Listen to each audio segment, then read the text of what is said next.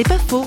Avec Hannes Wissmann, directeur de la communication chez Wycliffe, une mission spécialisée en traduction de la Bible. Il y a à peu près 7000 langues qui sont parlées sur cette terre.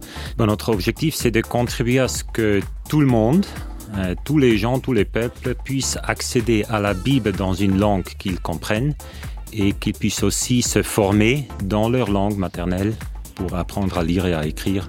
Ça, met en valeur euh, ces cultures, ces langues. Euh, je me rappelle par exemple d'une cérémonie qui a eu lieu au Ghana où un chef d'un groupe linguistique a parlé de combien la Bible dans sa langue valorise euh, leur langue. Il a dit Dieu parle maintenant notre langue, il, il nous valorise dans ça.